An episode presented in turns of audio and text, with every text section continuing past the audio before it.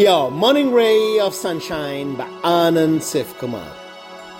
When others win, we win. But that's not the way it works for some folks. More than whether they win or not, they're obsessed with other people failing. They rejoice when people's businesses fail, their relationships break, and so on. Not realizing they're filling themselves with negativity, bitterness, and steadily poisoning their own selves. The way to live is just the opposite. Celebrate every victory of other people, whether friends or acquaintances or abject strangers.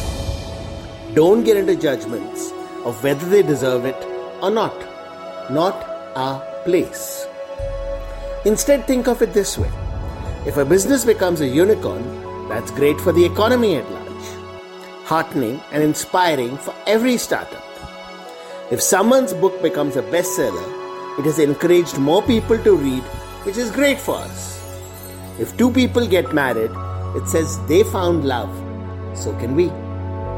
Learn to take heart, hope, and joy when good things happen to other people.